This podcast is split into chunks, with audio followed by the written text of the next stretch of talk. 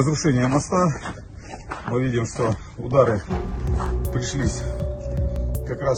Il video di questa mattina è la voce che sentite di un giornalista russo. Sta dicendo: guardate, questa è la distruzione del ponte. Poi aggiunge una cosa importante: hanno colpito praticamente negli stessi punti dell'ultima volta, allargando i buchi nell'asfalto. Il ponte in questione è il ponte Antonovsky di Kherson, di cui qui abbiamo parlato spesso. Kherson è l'unica città capoluogo presa dai russi finora e la più strategica delle loro conquiste. Questo video è molto interessante da almeno 3 punti di vista. Punto 1. Quando il giornalista russo dice «hanno colpito praticamente negli stessi punti dell'ultima volta», sta dicendo quanto sono precisi gli HIMARS che gli americani hanno regalato agli ucraini. Gli HIMARS sono game changer e sono l'arma presupposto su cui poggia la controffensiva. C'è una puntata tutta dedicata al tema, al perché gli HIMARS sono speciali, l'episodio 127. Torniamo all'elenco. Punto 2. Anche i giornalisti più fedeli alla propaganda di Mosca non sanno bene come comportarsi di fronte ad attacchi ucraini di questo tipo. Questo perché la strategia di comunicazione non è proprio chiarissima. Prima i russi, in sintesi, dicevano che gli HIMARS gli facevano un baffo. Poi hanno detto che erano un'arma micidiale e che gli Stati Uniti così stavano provocando un'escalation. Sul bombardamento del ponte Antonovsky prima hanno detto che i razzi degli HIMARS erano stati intercettati e distrutti, che il ponte era intatto. Poi hanno detto che il ponte era stato colpito, ma aggiustarlo era un gioco da ragazzi, che è falso. Alla fine hanno annunciato che il ponte era chiuso al traffico. Punto 3. Il livello di distruzione che si vede nel video è serio e i soldati russi che controllano Kherson adesso rischiano di rimanere in trappola. Kherson è nel sud-est dell'Ucraina e di fronte alla Crimea che i russi occupano da 8 anni. Tanto per gli ucraini quanto per i russi è molto più importante di qualsiasi città del Donbass. Se i russi conquistassero tutto il Donbass e il giorno dopo gli ucraini liberassero Kherson, la nostra percezione di come stanno andando le cose sul campo di battaglia sarebbe ribaltata. E se a quel punto ci fosse un tavolo per negoziare il cessate il fuoco, Kyiv ci arriverebbe in una posizione di forza e Mosca in una posizione di debolezza.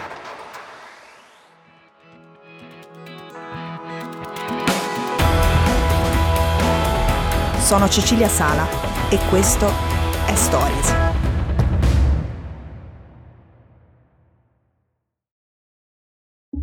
Il ponte Antonovsky sul fiume Dnipro è stato costruito nel 1985. È lungo più di 1 chilometro e largo 25 metri.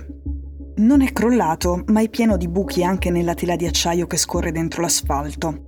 Non ci si può più passare con le auto ed è pericolosissimo farlo con i carri armati. Non basta un singolo bombardamento per distruggerlo, ma gli HIMARS danno la garanzia di colpire il punto esatto. Se si fossero usate armi più pesanti, quelle meno precise ma più distruttive come i missili sovietici Tochka, moltissimi lanci sarebbero caduti in acqua. Non è la prima volta che gli ucraini colpiscono quel ponte e non sarà l'ultima. Non è completamente distrutto, ma è già sostanzialmente inagibile e soprattutto l'attacco ha già mandato nel panico i russi. Da quel ponte passano le armi e i rifornimenti di cui hanno bisogno. Da lì passerebbero i rinforzi se gli ucraini entrassero a Kherson. Sono già vicini. Soprattutto per i soldati russi, quella sarebbe la via per scappare e salvarsi se le cose durante la controffensiva si mettessero davvero male. Oggi un ufficiale dell'amministrazione collaborazionista di Kherson, cioè l'amministrazione degli occupanti, ha detto in TV: le forze ucraine hanno appena colpito anche il ponte ferroviario, cioè un ponte parallelo poco distante. Quei ponti sono tutti nel raggio degli HIMARS. Tenerli in funzione e così fare arrivare armi e munizioni dalla Crimea è fondamentale perché i russi stanno finendo le scorte. Ogni giorno, più volte al giorno, i depositi di armi e munizioni nella zona di Kherson vengono fatti saltare in aria dagli ucraini. Ovviamente anche tutti quei depositi sono nel raggio degli HIMARS e sono il loro bersaglio preferito, tanto che sui gruppi Telegram dei separatisti filorussi ci sono le lamentele di quelli che si rifiutano di fare la guardia notturna ai depositi. Si rifiutano di fare la guardia notturna perché gli HIMARS si usano quando non c'è luce. Ora, la strategia ucraina è semplice. Si bombardano tutti i depositi di armi e munizioni dei russi. Si bombardano i ponti che rendono possibile l'arrivo di altre armi e munizioni dei russi, oltre che dei rinforzi. A quel punto si riprende la città. Una cosa importante: i russi non hanno modo di proteggersi, cioè non hanno un'arma capace di intercettare i razzi degli HIMARS prima che colpiscano il bersaglio. Questa è una sorpresa perché Mosca ha uno dei sistemi di contraerea più potenti del mondo, gli S-400. Costano $300 milioni, un HIMAR costa $5,5 milioni.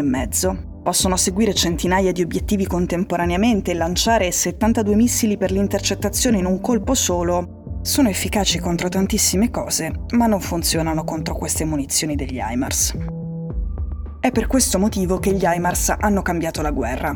Gli ucraini hanno dimostrato di saperli usare bene e anche di saper evitare che i russi li distruggano, o peggio, li catturino. In quel caso potrebbero studiarli e usarli contro di loro. I russi, dall'altra parte, hanno dimostrato di non sapersi difendere da questi attacchi. Gli americani aspettavano queste prove dal campo prima di decidere se regalarne altri a Kyiv. All'inizio erano 4, oggi gli Stati Uniti hanno annunciato un altro invio che porta il totale a 20. Kherson, l'obiettivo della controffensiva, è così importante perché è parte del corridoio che collega la zona occupata dell'est a quella del sud, alla Crimea. Dall'inizio della guerra sappiamo che creare quel corridoio è il primo risultato sul campo che Putin voleva ottenere. Tutto intorno a Kherson c'è una delle zone più importanti per l'agricoltura ucraina. Si coltiva il grano, i cetrioli, i pomodori. In questo momento quel raccolto viene rubato dai soldati russi che poi lo portano in Crimea e alla fine, grazie a delle navi maltesi, turche e siriane, viene venduto all'estero.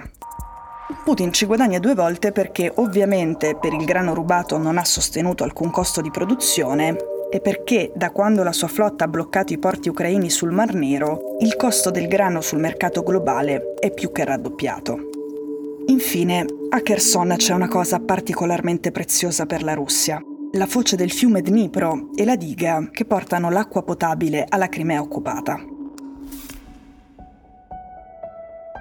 A metà luglio il presidente Zelensky ha ufficialmente ordinato la deoccupazione dell'Ucraina meridionale e lo Stato Maggiore ha cominciato a redigere i piani di attacco per riprendere la città.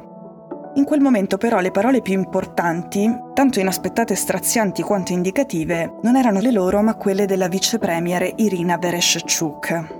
Lei ai cittadini ucraini che vivono a Kherson dice questo: «Scappate da lì a qualsiasi costo e con qualsiasi mezzo. Soprattutto se avete figli. Scappate in Crimea», che significa in mano ai russi, ma lontano da dove cadranno i colpi dell'artiglieria ucraina. Non era mai successo prima che il governo ucraino chiedesse ai suoi cittadini di evacuare non verso i territori controllati da Kiev, ma verso quelli controllati dai russi. Ecco, il governo ucraino ha sempre detto che la controffensiva sarebbe stata pronta per agosto e che i risultati si cominceranno a vedere a settembre. In quel momento Stories andrà in onda da lì.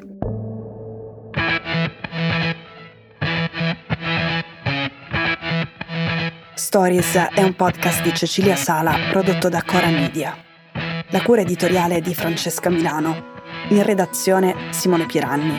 L'advisor è Pablo Trincia. La producer è Monica De Benedittis. La post-produzione e il sound design sono di Daniele Marinello. La supervisione del suono e della musica è di Luca Micheli.